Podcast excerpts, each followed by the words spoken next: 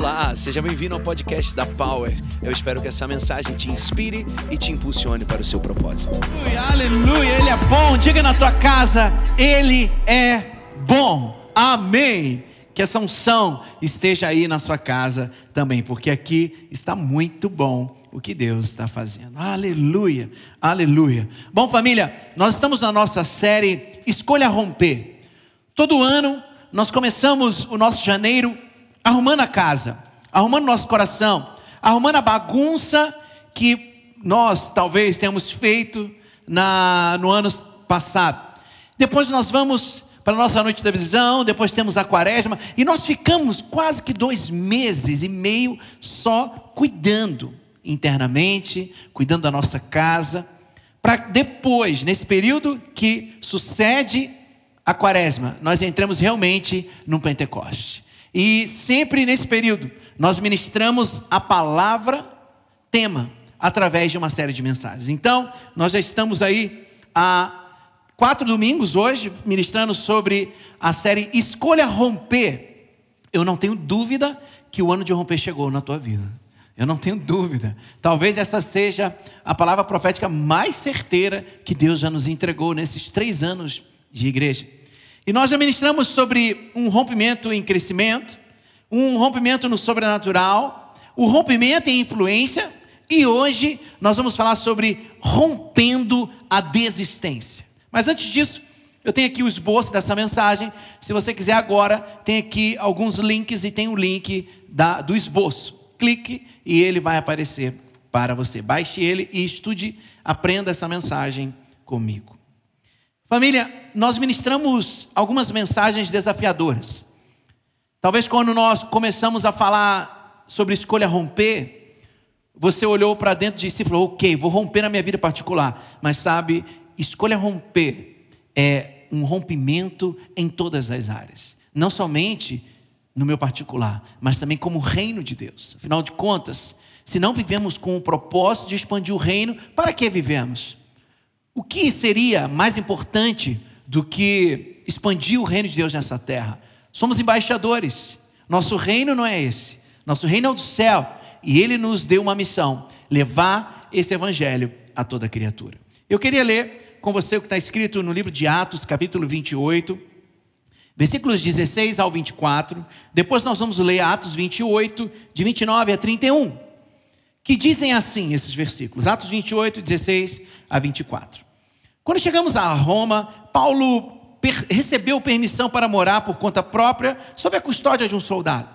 Três dias depois, ele convocou os líderes dos judeus. Quando estes se reuniram, Paulo lhes disse: meus irmãos, embora eu não tenha feito nada contra o nosso povo, nem contra os costumes dos nossos antepassados, fui preso em Jerusalém e entregue aos romanos. Eles me interrogaram e queriam me soltar, porque eu não era culpado de crime algum que merecesse pena de morte. Todavia, tendo os judeus feito objeção, fui obrigado a apelar para César. Não, porém, por ter alguma acusação contra o meu próprio povo. Por essa razão, pedi para vê-los e conversar com vocês. Por causa da esperança de Israel, é que estou preso com essas algemas. Atos vinte e oito, dezesseis ao vinte e quatro dizem assim: e eles responderam, não recebemos nenhuma carta da Judéia a seu respeito, e nenhum dos irmãos que vieram de lá relatou ou disse qualquer coisa de mal contra você. Todavia, queremos ouvir de sua parte o que você pensa, pois sabemos que por todo lugar há gente falando contra a seita, contra esta seita. Assim, combinaram encontrar-se com Paulo em dia determinado, indo em grupo ainda mais numeroso ao lugar onde ele estava. Desde a manhã até a tarde, ele lhes deu explicações e lhes testemunhou do reino de Deus, procurando convencê-los a respeito de Jesus, com base na lei de Moisés e nos profetas. Alguns foram convencidos pelo que dizia, mas outros não creram. Atos vinte e nove, vinte e oito, vinte e nove, trinta e um diz assim: depois que ele disse isso, os judeus se retiraram, discutindo intensamente entre si. Por dois anos inteiros, Paulo permaneceu na casa que havia alugado e recebia a todos que iam vê-lo. Pregava o reino de Deus, ensinava a respeito do Senhor Jesus abertamente e sem nenhum impedimento. Aleluia! Essa palavra é divina e ela é para você. Receba em nome de Jesus. Diga comigo assim: eu escolho romper a desistência. Mais uma vez, vai. Eu escolho romper a desistência. Já falamos sobre crescimento, sobrenatural, influência, e hoje é, não desista. Todo mundo que tá, ouve esse relato do Atos dos Apóstolos deve ficar chocado, porque ele foi punido e levado para um julgamento sem ter cometido crime algum. Mas os religiosos da época estavam contra aqueles do caminho, aqueles que seguiam a Cristo. Porém, Paulo, e toda essa nossa série é no livro de Atos, então algumas mensagens são sobre Paulo. Porém, Paulo não desistiu. Mesmo que ele tenha sido levado para Roma, acusado, ele não desistiu. E hoje, eu quero soltar essa palavra na tua vida. Não desista. Olha para mim. Você é um vencedor. E a maior característica de um vencedor é que eles são indesistíveis. Eles não desistem. Eles podem cair, eles podem ser acusados, eles podem estar entristecidos, mas eles não desistem. Receba dessa força. Receba do Espírito que estava movendo o apóstolo Paulo na tua casa agora. Receba desse Espírito que te dá vigor e te lança para o teu propósito, em nome de Jesus. Não sei se você sabe, mas o livro de Atos, ele acaba aí, no Atos vinte e oito.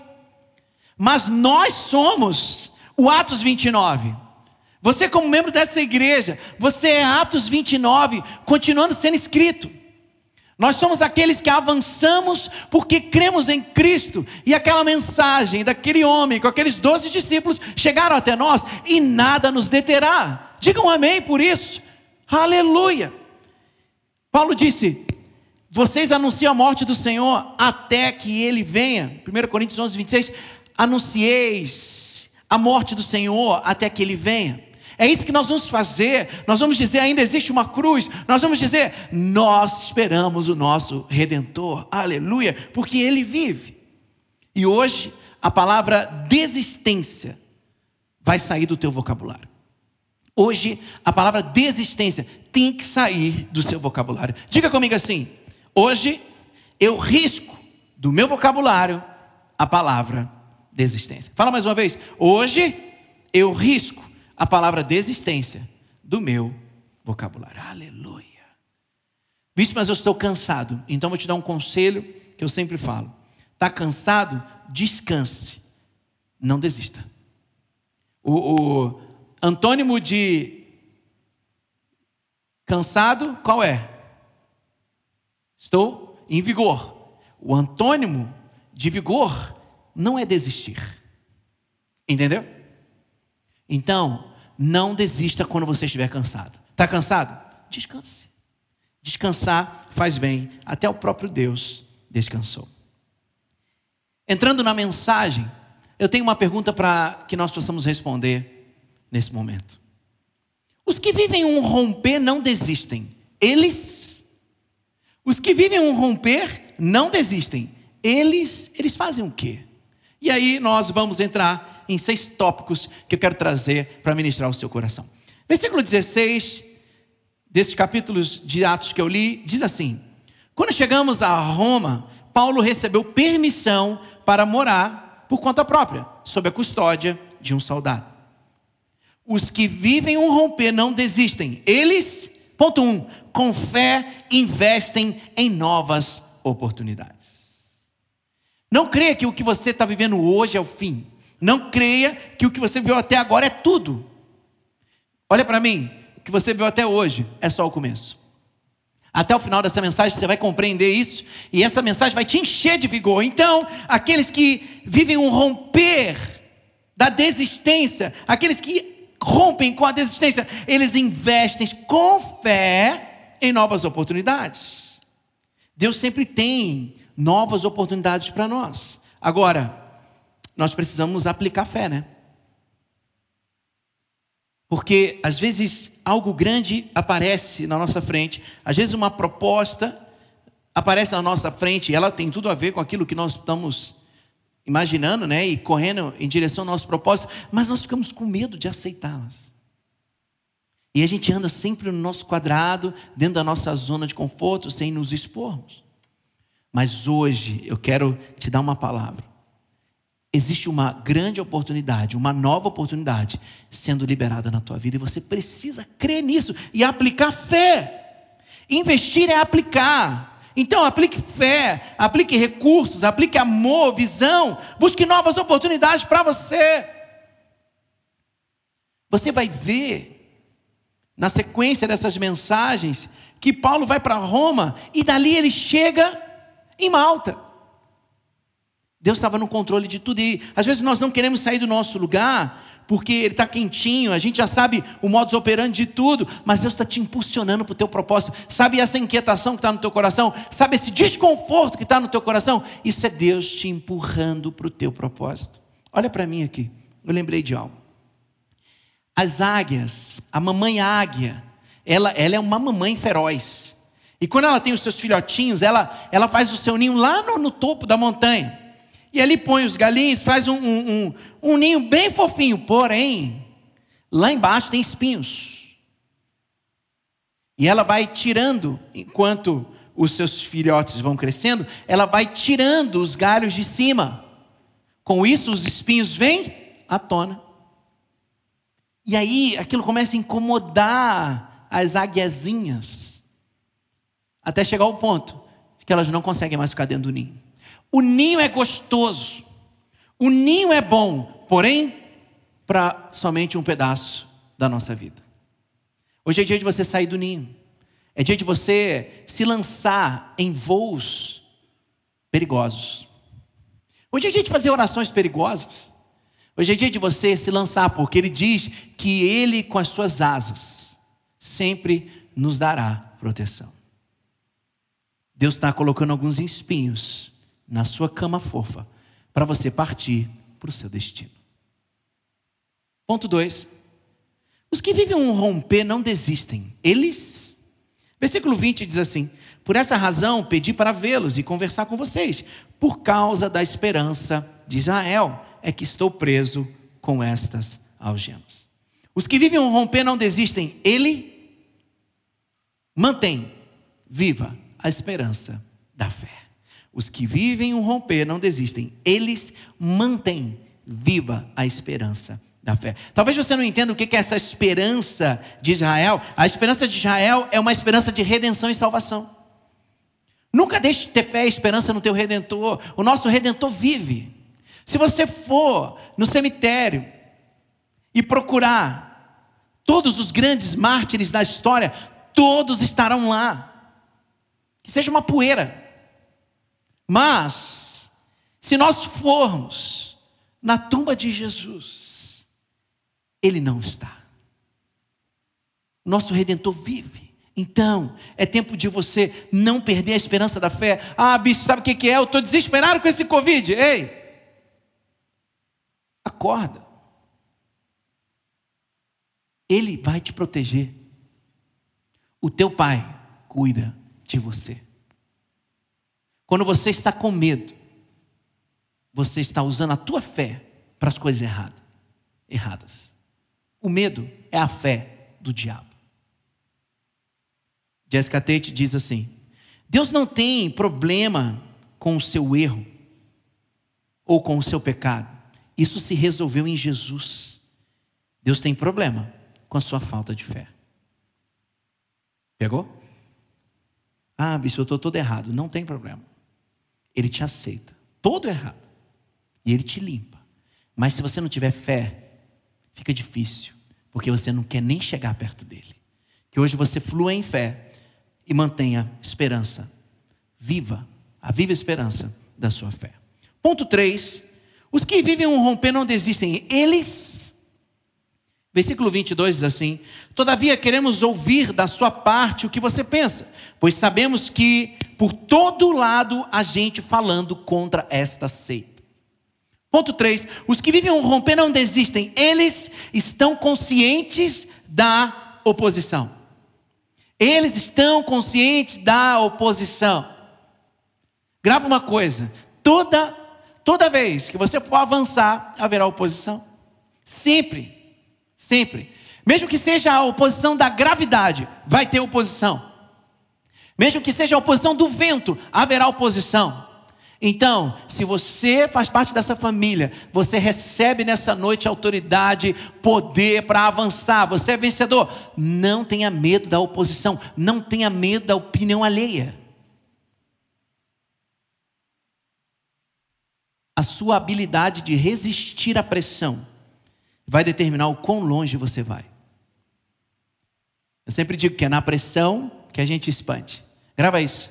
A tua habilidade de permanecer na pressão vai determinar o quão longe você vai. Bispo, mas eu ouço demais as palavras contrárias. Então vou te dar uma chave. A chave é: escreva num lugar onde você possa ver sempre as palavras de Deus ao teu respeito. Porque se você não acreditar nele, não vai adiantar eu falar nada com você. Se você não acreditar na palavra dele, ao teu respeito, de nada vale eu falar. Agora, grava isso. A tua capacidade de resistir à pressão vai determinar onde você vai chegar. A palavra do Pai diz que no dia da angústia, a gente tem que permanecer forte. No dia da alegria, é, permanecer forte não tem lógica. Mas no dia da dor, em tempos de situações nunca vividas, é tempo de nós permanecermos fortes. E aí, eu estou falando sobre você saber que toda vez que você vai romper com a desistência, toda vez que você vai avançar, oposições aparecerão na tua frente. Palavras malditas falarão de você. Talvez irão para a internet te ofender. Ei, tenho duas coisas para a tua vida. A primeira, você não tem como controlar a ofensa, mas você tem como controlar a tua resposta. E a segunda é: aqueles que te ofendem, aqueles que são opositores a você, você precisa andar de uma forma tão ilibada, tão altiva, que tudo aquilo que eles falarem de você, de mal, caia no profundo descrédito. É assim que eu acho. A nossa resposta não é com os nossos lábios. A nossa resposta é com as nossas atitudes. Aleluia! Aleluia! Aleluia! Nós estamos rompendo com a desistência. O inferno não está feliz com essa mensagem. Eu sinto uma presença de Deus e ela invade a tua casa. Porque tudo que ele quer, que um crente desistente apareça. Lendo o livro, vou contar um livro que eu li, do C S Lewis. E ele, o livro é Dicas de um Diabo para o Seu Aprendiz. É tipo isso. E ele fala assim: ó... Oh, não precisa tirar o crente da igreja. Só põe um desânimo nele. Porque além dele não avançar, ele é peso para o pastor. Esse desânimo que você está sentindo, ele foi ensinado pelo capeta, para o seu aprendiz lançar. Mas hoje você recebe do escudo da fé. Você recebe da palavra de Deus e ela blinda a tua mente e repreende toda a palavra maligna de desistência que estava sobre a tua vida. Eu quebro o nome de Jesus como tua autoridade espiritual. Eu quebro sobre a tua vida palavras de desistência. Talvez alguém disse para você, alguém, teu pai, tua mãe, não sei, teu irmão, falaram para você que você sempre para, que você nunca termina o que você começa. Hoje eu libero uma palavra na tua vida: você será um terminador de coisas. Você será um concluidor de coisas e concluirá com êxito, em nome de Jesus. Receba essa palavra. Aleluia! Quarto ponto. Os que vivem um romper não desistem. Eles, versículo vinte e quatro, diz assim: alguns foram convencidos pelo que ele dizia, mas outros não creram. Parte quatro, capítulo, tópico quatro. Os que vivem um romper não desistem. Eles trabalham com todos os cenários. Bobinho você achar que você vai avançar. Ah, é rom... ano de romper. Ê, vou avançar. Bobinho, imaturo, inocente. Como diz lá aquele, o irmão lá da Bahia. Inocente. Ei, você precisa entender que nem todo mundo vai gostar de você. E aí, Bispo Adani sempre fala: nós temos que dar o direito para as pessoas discordarem de nós, não gostarem de nós. Dá o direito, porque quando você dá o direito, você se livra de se sentir ofendido. Entende? Pegou? É, quando você quer que todo mundo goste de você, você incorre em dois erros. Primeiro, você está se achando perfeito. Ninguém é perfeito. Segundo, princípio da queda, agradar todo mundo. Pegou essa? Então, por favor, se você escolhe hoje não desistir, você precisa se mover com aquilo que Deus fala ao teu respeito. Grava uma coisa, eu estou trabalhando com todos os cenários, com o céu, com a terra e com o inferno, mas eu estou crendo que o céu está ao meu favor. Aleluia! É assim que você precisa caminhar. Tem uma frase que eu gosto muito, que é a seguinte: só tem poder para te parar aquilo que tem poder para te mover. Então, se quem, o que te move é a aceitação das pessoas, também a aceitação das pessoas paralisará você. Hoje é dia da sua independência. Independência da opinião alheia. Você não precisa ouvir todo mundo. Você também não precisa da opinião de tudo. Não se guie pela unanimidade. Sabe como a gente vai convencer os cenários contrários? Quando a gente implementa a nossa cultura. E aí nós vamos expandindo tudo aquilo que somos, que fazemos. Não é com a boca, é com a atitude. E aí nós vamos influenciando os pensamentos, os valores, propósitos de todo o ecossistema ao nosso redor.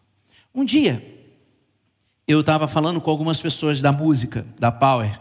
E eu disse assim: o meu sonho não é ver um cantor do mundo cantando gospel.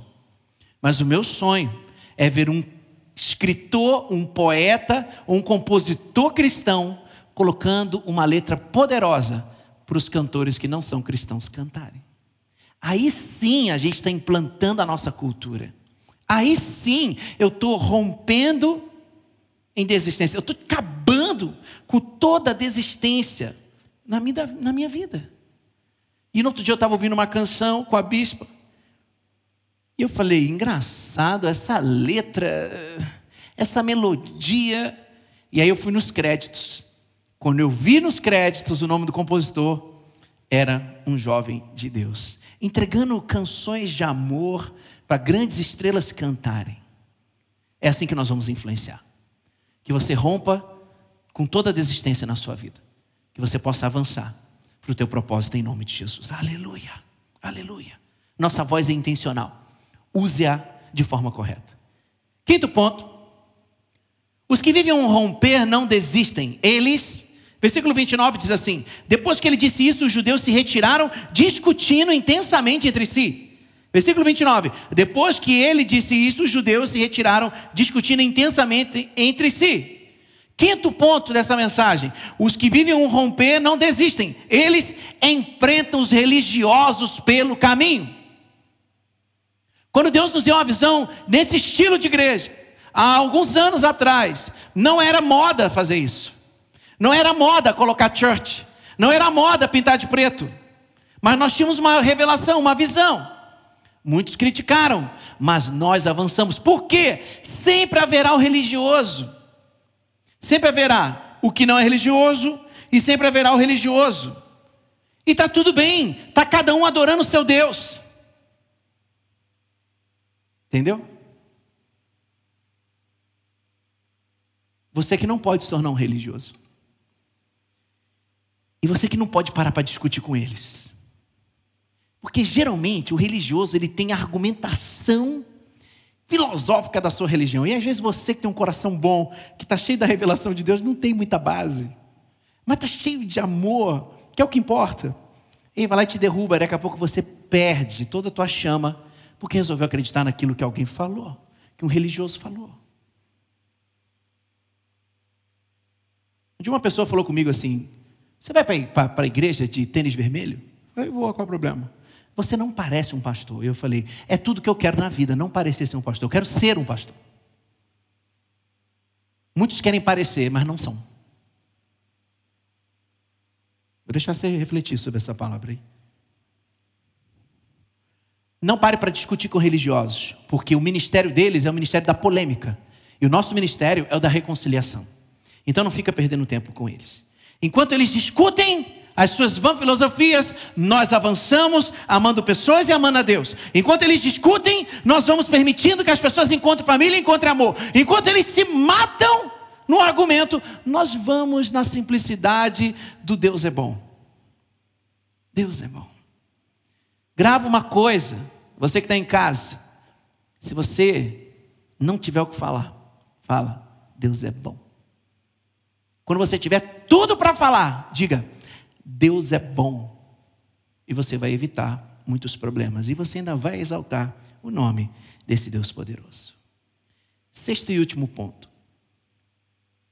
Os que vivem um romper não desistem.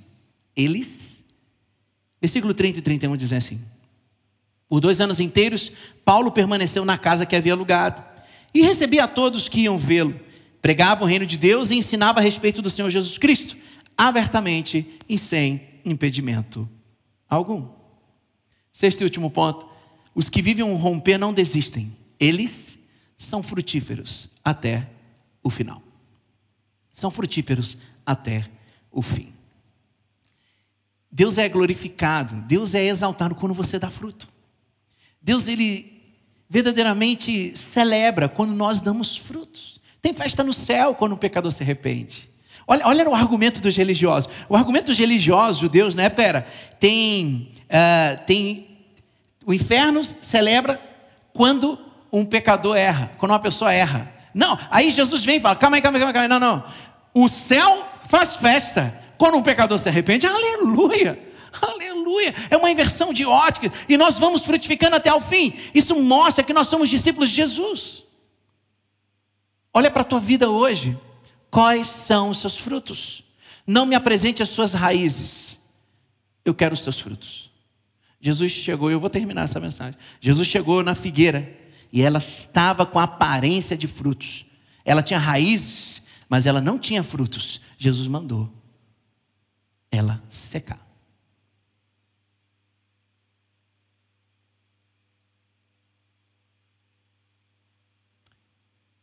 Que você não seja como uma figueira seca. Dê frutos até o final. E eu quero terminar esse momento dizendo: grandes obras ficam por muito tempo detrás dos tapumes. É interessante, né? A gente passa nas grandes cidades. E quando vai ter uma obra, vem aquele, né, aquele muro de tapumes, tudo bonito, tem uns que pintam, fazem arte. Mas aquilo ali simboliza, estamos crescendo para baixo. E grandes obras gastam muito tempo firmando suas raízes. Sabe por que você não vai desistir? Porque hoje você permite que as suas raízes desçam mais fundo. Eu quero orar por você. A Power já pode subir.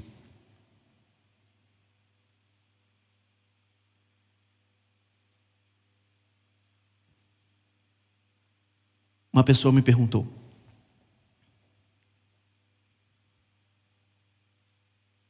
que horas, hein? Que hora em que você foi se tornar pastor? Em que tempo, hein? Nunca houve pandemia. Eu falei, sabe o quê? Que hora que Deus me proporcionou para eu ser pastor. As minhas raízes estão profundas. E eu aprendi com meu mentor Carlito Paz que é no final da pista que os dos grandes aviões decolam. Talvez você achou que chegou ao final da linha. Não. Você pode ter até chegado no final da pista, mas é aí que os grandes aviões decolam. Eu quero orar por você. Feche seus olhos. Espírito Santo, que palavra, que sacudida, que hoje nós rompamos com a desistência. Essas centenas e milhares de pessoas que estão assistindo essa mensagem rompam com a desistência e que digam: eu retorno à vida, eu retorno ao meu propósito, eu retorno para o jogo e vou com tudo cumprir o meu chamado No nome de Jesus eu oro. Amém. Amém.